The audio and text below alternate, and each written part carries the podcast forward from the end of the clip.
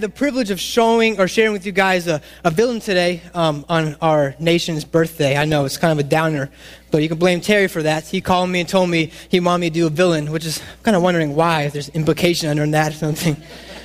So we're doing Pharaoh today. But before I dive into the story, I got to share with you a little context. Now, before the context, I got to ask you a little question. Raise your hand if you've seen the movie The 10 Commandments by Cecil B. DeMille. Well, I haven't. I'd be lying. Okay, awesome. Well, this is a movie about the Egyptians. Israel, plagues, Pharaoh, Moses, that one. Well, it came out in 1956, so it's kind of old. You guys aren't. The movie is. And so I want to give you a little background, kind of a refresher in case you just forgot about that movie. Let's start with a man named Joseph. Now, Joseph was the son of Jacob, who was later named Israel, and also the grandson of Abraham, which we'll get to later. Now, Joseph had these envious, jealous brothers who didn't like him because Jacob, his dad, liked Joseph more. So they sold him into slavery. I know, nice family, huh? So they sold him into slavery. Now, Joseph gets to Egypt, years later passed, and he moves up in the ranks because he actually ends up interpreting dreams for the people up there, Pharaoh. And he becomes second in charge behind Pharaoh. Now, the Pharaoh is kind of a nice title for a king or leader, kind of like president is for America. So the Pharaoh was the leader of Egypt. So during a famine, Joseph's brothers actually came over to Egypt where Joseph was. Didn't know he was the leader. They thought that he was dead. They saw him. Joseph moved his family into a city called Goshen in Egypt. And then it's interesting because they moved them there, and I don't know how much in their family, 12 people I think, throughout I don't know how long of years, probably a couple hundred years, they grew into a huge nation, God's nation, Israel. And these people were called the Israelites. But see, Joseph died during these couple hundred years. And he died, and also the Pharaoh, the guy who he was under. So the new Pharaoh had no clue who Joseph was or the Israelites. But he felt threatened because he saw the Israelites and they were growing larger than the Egyptians, his own people. He's like, man, we got to get rid of these people, exterminate them, or do something. Because they're going to take over us or battle with us, with our enemies, if they ever have a revolt or if we make them really mad. So he put them into slavery, oppressed them, and told them, okay, we're going to make you, we're going to make you slaves of us, and you're going to make cities for us, buildings. You're going to pick up the stones and bricks, and you're going to be our slaves, our helpers. Just a nastier word that I didn't want to use, that they used. So he's helping them become slaves, which is not really a help for them. He said, okay, I'll make you slaves, and then I'm also going to kill the firstborn son of all the Israelites, because he doesn't want them to growing larger. So he says, I'm going to kill all the firstborn male sons so you won't grow larger in an army or as a people. And this is where Moses comes into the story. I'm sure you guys have all heard about Moses in the Nile, and he floated down. Well, Pharaoh's daughter found Moses in the Nile, picked him up, and raised Moses in Pharaoh's house. I don't know if Pharaoh knew about this. He probably was so busy anyways. Well, 40 years later, Moses was out strolling around in the town. And he saw this Egyptian beating on an Israelite, one of his own people, the Israelites. So he was, very angered, to say the least. So he killed the guy right on the spot, kind of like Rambo meets Chuck Norris, says, kabow, and done right away. See, the problem with this was Pharaoh found out that Moses killed an Egyptian. Moses got really scared because Pharaoh wanted to kill him, so Moses has fled away and ran to the wilderness, spent 40 years in the wilderness, and then met God through a burning bush. And I'm sure you guys have all heard of this incident with the burning bush. So we get to this point where God is talking to Moses and telling him, I want you to free my people. I want you to let Israel go. I want you to talk to Pharaoh with your brother Aaron and say, okay, I need you, Pharaoh, to let my people go. And this is what he says. This is one of our key verses. The Lord said to Moses, when you return to Egypt, see that you perform before Pharaoh all the wonders I have given you the power to do. But I will harden his heart so that he will not let the people go. Now, I know what you're thinking. What in the heck? You can't do that, God. That's against our free will. I mean, can God even do that to a person? Harden his heart without any asking or questioning or permission? Well, there's two main views that go with this belief, that go with this story, about how Pharaoh's heart was hardened. First main view, God just did it. Pharaoh had no choice. Pharaoh had no say. God made Pharaoh evil so he would get more praise. The first view kind of explains Pharaoh as being evil because God made him evil. God made Pharaoh evil so that he would get more praise and glory and power when he sets the Israelites free. This first view also believes that God can do whatever he wants to whomever he wants, whenever he wants. Pharaoh was just simply another pawn in God's chess game. Second view, Pharaoh was actually an evil person. I know, get that. He was evil, insulated with pride, and fueled by the sinful desire to be God. Pharaoh was so prompt and habitual in actually hardening his own heart that God just gave him up to his own desires. So second view says that Pharaoh was already evil. He became evil by the choices he made, and then God eventually gave him up to that. Now, I know we know that God is evil. I just said, or not, sorry. God is not evil. Don't quote that. Don't write that down in the notes. Don't write an email to Pastor Terry. Pharaoh is evil. But why was he evil? Why was he prideful? Why was he a bad guy? Well, I kind of want to just go into a quick character analysis, just a little brief overview of this dude named Pharaoh and why he was who he was. Let's start with the definition of the actual name Pharaoh. The term Pharaoh in the Egyptian language meant his honor, majesty, kind of royalty or king. That dude up there looks like a king to me. See, the Egyptians believed he was a god and a key to the nation's relationship to the cosmic God. So he was kind of like a mediator, a Jesus, our Jesus to God. He's a mediator between the people and God. Now, while Pharaoh ruled, he was the son of Ra. Now, Ra was this big, powerful god, the highest god in the Egyptians' belief system. So he was the son of this god. He was sent from God, the gods, a son of God, and he came, the Egyptians believed, he came from the gods with the responsibility to rule the land. So his word was law, and everything he sent went. Everything he said went. No matter what, if they argued against him or nothing, he had the law of God in him. That's what they believed. So, we know Pharaoh. Just a little overview. The bottom line is, he was plagued with the desire of pride. He was fueled with the desire of being a god. He believed he was God. He was brought up to be believing that he was a god. And people around him treated him as a god. So, of course, when you're in that position, you're going to act like a god. You're going to think you're a god, and you're going to live like a god. So the bottom line is this. Pharaoh not only saw himself as a god, he acted as one, and because of that, there was major consequences. Well, let's go to God's side.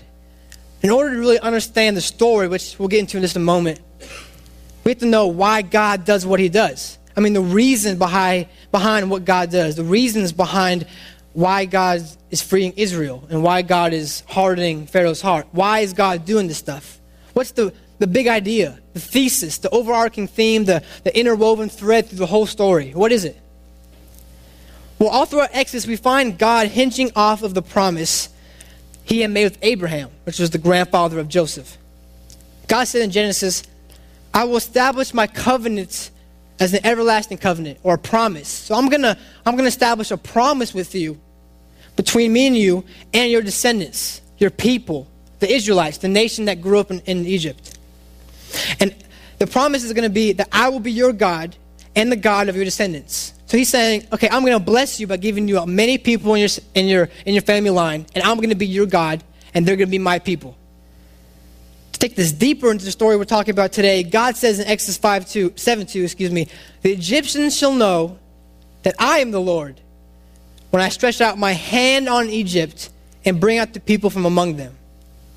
See, this is why God is having Moses and Aaron go free the Israelites. Not just some random fluke incident.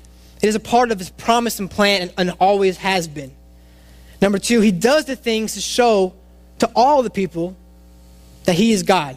So he's doing it because he promised Abraham, and he's also doing it so he can show those, the Egyptians and the Israelites, that he is the real God, not this dude. So let's get into the story. Set things off, Moses and Aaron come to Pharaoh and say, okay, our Lord, our God of Abraham, Isaac, Jacob, Joseph, our God says to let the people go so we can go worship him in the wilderness. Pharaoh's response was in Exodus 5:2, who is this Lord that I should obey him and his voice and let Israel go? I don't know the Lord, nor will I follow him or let Israel go. How ironic is this that the God of the universe for Egypt missed an opportunity to connect with the real God of the universe. And it flew right over his head. So, set things off. He totally ignored God right there. The first incident, the first reaction, interaction, he ignored God. Next time they met, God told Aaron, okay, we're going to get him with this one. Take your rod and cast it before Pharaoh, and it will become a serpent. Now, Pharaoh's magicians did the same thing. They took a rod, cast it on the ground, and it became a serpent. But Aaron's serpent swallowed up the magician's serpent. And then Exodus 7:13 says, Pharaoh's heart grew hard, and he did not listen to him. Now we head into the 10 plagues. And this is going to be just a fast, brief overview over the 10 plagues and kind of Pharaoh's response to them. First plague, Moses and Aaron turned the water into blood. Now, it's interesting because the magicians did the same thing again. Yet Exodus 7:21 reads, Pharaoh's heart grew hard. Later on, the word declares that Pharaoh's heart was not moved by this. He didn't care. Oh, whoopee-doo, he could do a miracle. So can my people. Second plague, frogs covered the whole land. That was kind of weird. When Pharaoh saw this plague, he said, oh God, you have to take this away. You have to. Let Moses talk to God. Moses says, go and beg God to take him away, and I'll promise. I'll let your people go. He says, Moses, talk to God, and just promise me that you're going to take this plague away, and I'll be faithful. I'll let your people go. Yet, Exodus 8:15, just a few chapters later, it says, when Pharaoh saw that there was relief, so when the frogs were gone, and God actually took the frogs away, he hardened his heart and did not listen to Moses or let his people go. Now take a mental note that this was the first out of 6 times that Pharaoh did this. That when a plague came upon him, he said that he would let the people go. When there was disaster, he said, okay, I'm gonna surrender. God, you win, I'll let your people go. But then when there was relief, when God took away the storm or the plagues, he said, forget you, man. You staying here. How often do we do this in our lives? When there's a storm, or when we lost our job, or we got in a car accident, or our son or daughter is rebelling against us, we go, oh God, where are you? Oh yeah, praise you, Jesus. I'm in the church today. Woo, hallelujah.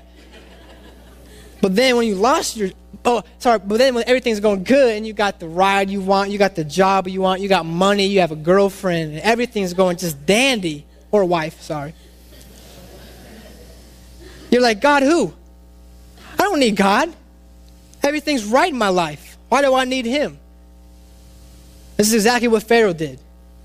He went back on his promise because he noticed that he didn't need God.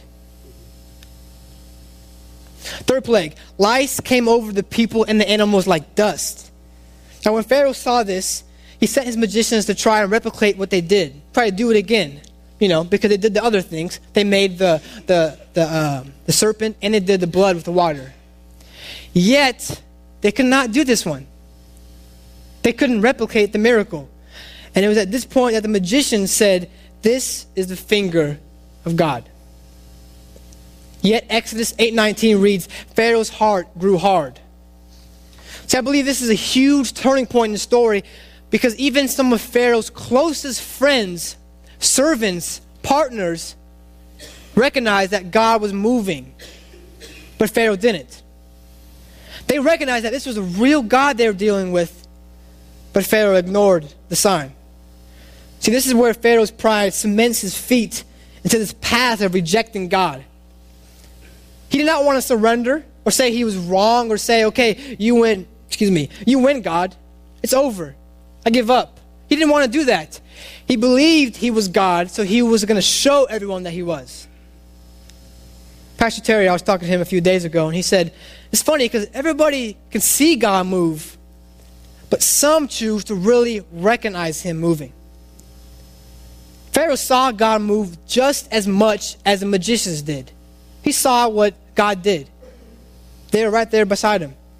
Yet the magicians chose to recognize that God was actually behind it all. It's amazing how people can see and hear and experience God and be blessed by God and be loved by God and be healed by God, but not choose to tie the blessings with God. I mean, even the two thieves on the cross. One thief saw Jesus as God. The other thief saw Jesus as a simple man. But they both saw the same picture. Fourth plague. God sends swarms of flies into the house and on the ground. Now when Pharaoh saw this, he told Moses again to take his people and just go. Just get out of here, you're causing me stress. Yet when Moses begged God to take over the flies, it reads in Exodus 8:32, Pharaoh's heart grew hard. Surprise, huh? Fifth plague, God killed all the livestock of Egypt. Exodus 9:7 reads, but the heart of Pharaoh became hard and he did not let his people go. Sixth plague. This appears to be just another plague. You know, it's the same thing. There's 10 plagues. God's doing disaster on Egypt because of their rebellion. And so God sends boils that breaks out into sores on the people and the animals. Sounds fun, huh? Yeah, in this instance, it was not Pharaoh who hardened his heart, but God who hardened the heart of Pharaoh for him. God did it. And this goes back to what God was saying earlier, how he will harden Pharaoh's heart. Now, I believe what James wrote, an author in the New Testament, what he wrote kind of clears up the confusion. It makes it logical, and it gives a great explanation to what happened with God and Pharaoh. James 1:13-15 says this, when people are tempted, they should not say, God is tempting me. Evil cannot tempt God, and God himself does not tempt anyone. But people are tempted when their own evil desire leads them away and traps them. This desire leads to sin, and then the sin grows and brings death. Pharaoh had the pride-filled, sin-soaked desire to be a god. He acted it out, he lived it out, he believed it, and he wanted others to treat him like a god. That desire led him away to sin and death. It's simple. He did it himself. And Paul even writes about this kind of to the church in Rome. He writes about people, to the church in Rome, about people who are rejecting God continually, who keep on saying, or giving a stiff arm to God, saying, I'm not going to follow you. He says, and God gave them up, these people, to the lust of their hearts, to shameful passions, in a debased or crooked or crazy mind. Did God do that? The term gave them up in the original language paints the picture of handing over something, of giving up, of letting go. Pharaoh had the choice. He made the choice and continually stuck with that choice. God said, eventually, I'm done with you. I can't do anything else. You have chosen yourself. I'm not going to change your heart if you don't want me to change it. I'm going to let you go. I'm going to hand you over to your desire, to your evil inclination, to the way you want to go. It's kind of like a parent dealing with a very rebellious child who keeps on nagging and saying, I'm not going to obey you. I'm not going to listen to you. And after probably years of the parent talking to that child, praying for him, discussing with him, the parent has to eventually let that child go. I'm not a parent, but I've experienced this with my parents. Sometimes they had to let me go and hand me over so I can learn my lesson. Well, Pharaoh didn't end up learning his lesson. See, there are 10 plagues in total of all this Pharaoh story. 10 plagues, and every one of them was an expression of God's grace. You're going to say, what kind of grace is that? God covers people with boils? I don't want this grace. We see every opportunity, every plague was an opportunity to let Pharaoh choose. Okay, you're going to choose yourself, or you're going to choose me? And this is proof that God gives you what you want. If you want an evil thing, if you want to do sin, if you want to really pursue that nasty, evil, corrupt desire, he's going to give it to you. He's a loving God. He's going to give it to you in hopes that you'll learn your lesson.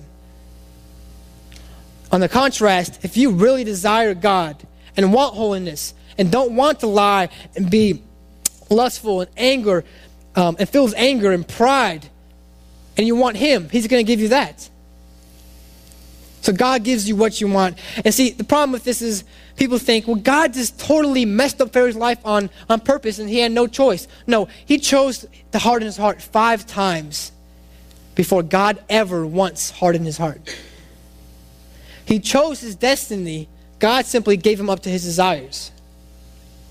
Now the last 3 plagues, and just as the others do, he repents and says, oh man, I messed up, Moses. Here you go. Your people can flee from me. They're good to go. You know, I'll pack you some sandwiches and brown bags. You get out of here.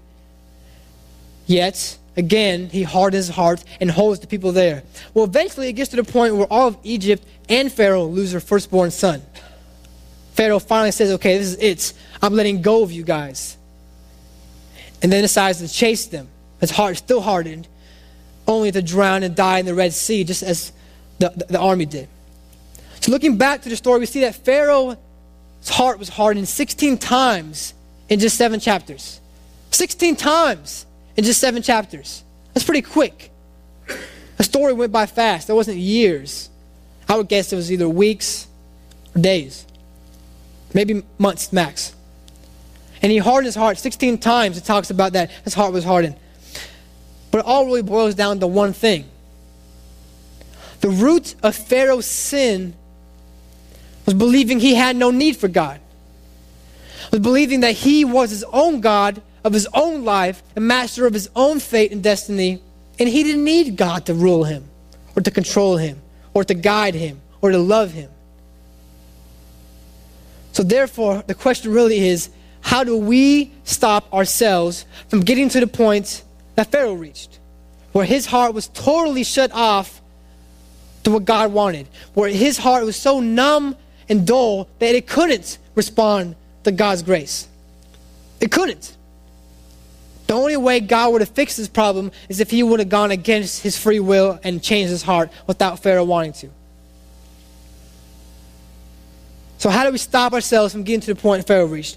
Well, let me give you what I believe are the main warning signs of a hardening heart. And there may be others, and there probably is many of them, but these are the main things that I believe be a warning sign, a flashing light on the way to a hardening heart. The first is decreasing concern for sin. Matthew Henry, a famous theologian, this guy that wrote about the Bible, he writes, "Sin appears fair, but is vile. It appears pleasant, but is destructive. It promises so much, but performs nothing. The deceitfulness of sin hardens the soul. One sin allowed makes way for another, and every act of sin confirms that habit." See, it may not seem like a big deal to you to tell a little white lie, to judge someone, to lust, to quickly be impatient. I mean, that seems like a big deal. It's okay. It's just one sin. You kind of justify it. It's good. It is at this point, I believe, that the brightest warning sign should flash. Why? Because the smallest sin should send off as great of a concern as any other sin. This is the progress of this. Is if you don't care about a small sin, the logical response is you're not going to care about other sins. You might care for a little while, but you're so slowly going to numb yourself to sin. You're going to numb yourself to even obeying God. And sooner or later, you're going to be trapped in a storm of disobedience and rejection. All because you didn't care about some sin in the beginning. I mean, Pharaoh's first response to God in Exodus 5 was saying, I don't know you, okay? I don't know who you are. I don't care about you, and I will not follow you. That sin of ignorance led to many rejections, which led to multiple lies, which led to thousands upon thousands of deaths. David, one of the greatest heroes of the Bible, his greatest sin started off with a simple look at a woman. His increasing concern for sin hardened his heart to the evil he was doing, the evil he was trapped in, which ended up snowballing into a storm of disobedience. I mean, he fell into the temptation by looking at the woman, committed adultery, and then murdered a fellow friend. All because the first sin he committed, he didn't really care about. Oh, it's fine. So then you go into this part. Oh, it's fine. Next thing you know, you've committed adultery and killed a fellow friend. Number two, a warning sign of a hardening heart, increasing neglect of God's word. It's so easy to be like Pharaoh. Trust me, I know. Pharaoh heard from God many times. Yet he never did respond to his word. I mean, think about it. The word isn't just for your head and hearing. And Pastor Terry said this. It's for your heart and doing and responding and fleshing out in your daily life and living it out. The word isn't just to hear it, even just to read and journal it. What good is spending time with God if you're not going to respond to what he's teaching you or has shown you? Hebrews 3:7-8 says this, so as the Holy Spirit says, today if you hear God's voice, not the pastor's, not your friends, God's voice, do not harden your hearts. But this is not just Pharaoh's problem. Don't just blame it on him. It's Israel, God's nation, the people who were in Egypt, who Moses was trying to free. It was their problem also. He was speaking to them. He's basically saying, don't get in the position where you are hearing me speak to you, yet not do anything about it. Why? Why is that so crucial? Because it makes you familiar with the idea of God. Oh, you got the knowledge of God in your head, but it pushes you far from the reality of his presence.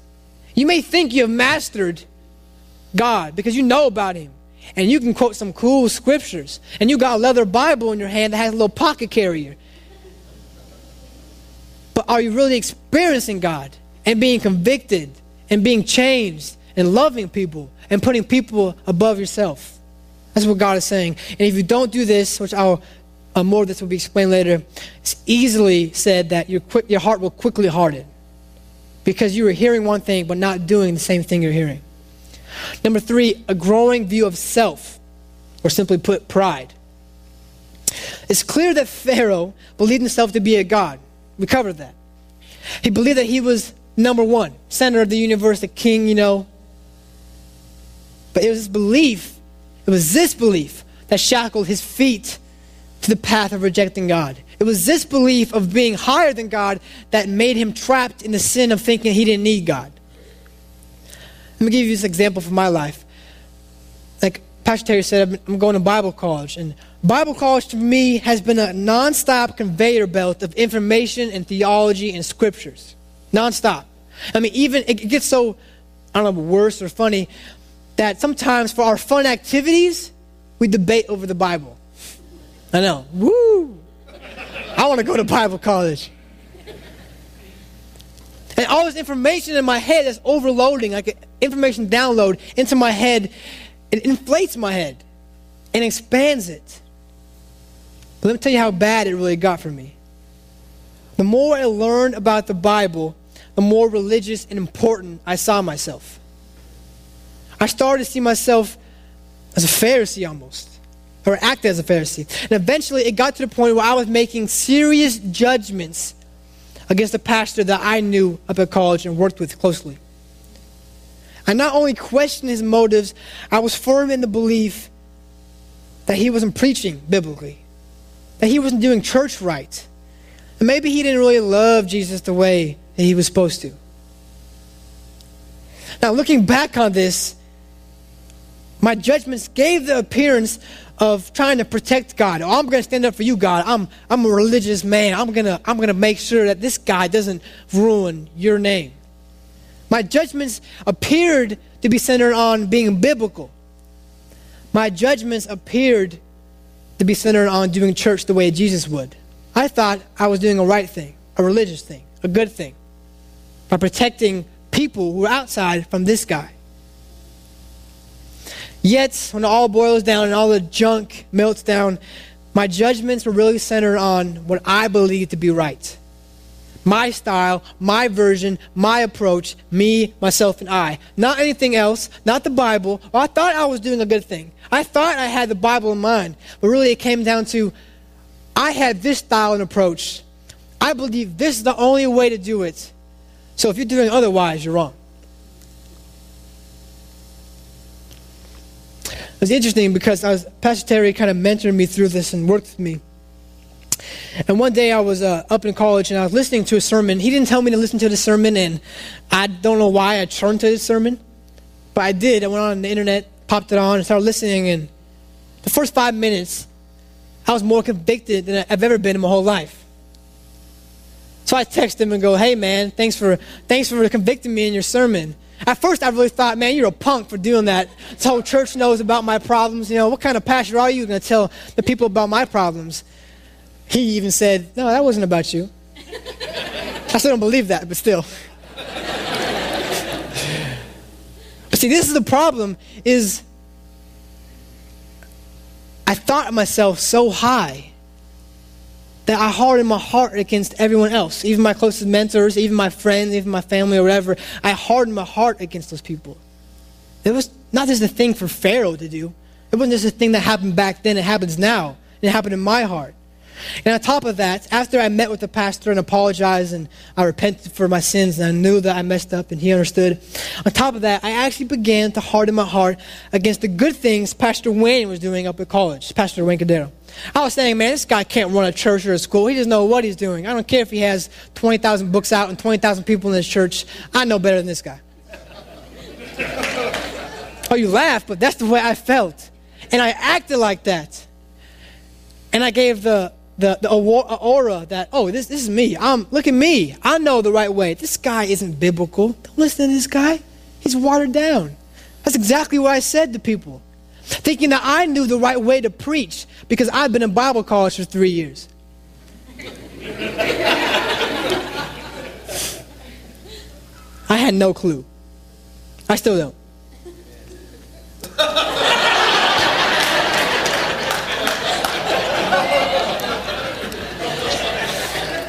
That was my dad.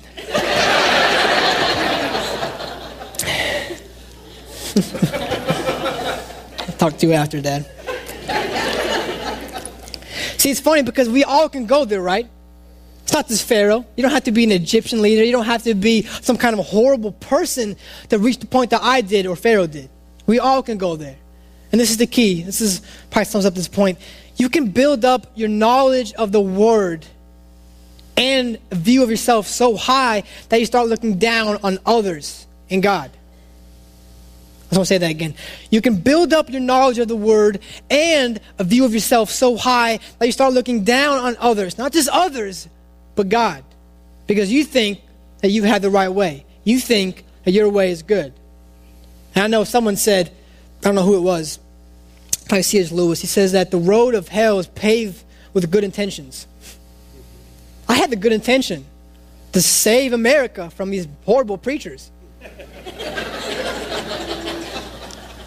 But my intentions were so corrupt and sinful that they hardened my heart.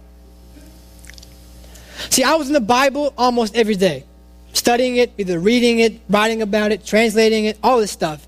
And as I touched on earlier, it made me familiar with the idea of God, but far from His presence. And I didn't really heal myself from that moment. I still struggle with that sometimes, to the point where I think that I have it right, or that when I get a good encouragement or something from people, that I'm doing the good thing, that I'm doing the right thing, and then my head inflates. And I begin to pop up above everyone else. I begin to think, oh, okay, maybe I am doing a good thing, and these people don't know what they're doing. Pride is a key to this. And pride will rot your heart from the inside out. So at the beginning, you won't think anything's wrong. Beginning, you're going to think you're doing a noble thing. But it will rot your heart from the inside out. And this hardened my heart and shut my heart off to really obeying God and to listening to these pastors. It's interesting because when I met with this pastor and talked to him and apologized, he said it wasn't what you really said that affected me. It was the heart behind it. The attitude, the way you approached people and me, because I spread it around. And I affected more than just myself. I hurt and hardened other people's heart. And if you don't believe me that happens, you check back to Exodus 14, I think, 5 or 8, where it says that Pharaoh's heart was hardened, and so was the people he led, that followed him. See, this is the implication of that. You're a leader, you have influence, or you have people around you, or your family, or you're a husband, or you or a boss, or CEO. If your heart begins to harden, don't think for one second that it's not going to affect other people, because it will, and it does, and it spreads. So you might think that it's just, oh, this is my problem. But really, it's affecting the people you lead, and end up costing not only Pharaoh's life, but their lives as well. So as the worship band comes on stage, I just want to finish with some quick, brief, short next steps. I mean, how do we walk this out? I know the warning signs. We know what to keep ourselves from doing, but what do we do now? And I know maybe some of you probably have a hard heart today. Maybe some of you are not allowing God to really speak to you, or you're ignoring Him, or ignoring the help of others. And maybe some of you haven't gotten to the point where Pharaoh's at, but you were noticing the warning signs. Well, here's just some quick next steps. Number one, read the Word and journal. You hear it probably every week. Terry talks about it. It's in the bulletin. Excuse me. It's everywhere. It's always talked about here, which is a great thing. But see, doing this will have a mirror that pops up that this reflects your selfishness, that reflects your problems. I know it's not easy reading the Bible, opening it, and go, man, I am a messed up dude. But the amazing thing is, you begin to see how perfect Jesus is through that. You don't just hear the word, but do it. Respond to it. If you're not a Christian, test it out. Live it out. Practice it. See how it works. Let the word shock, stretch, and straighten your heart to the point where you need God and you know it. And the second one is connect with Christians. This ties into our memory verse, which is in our bulletin.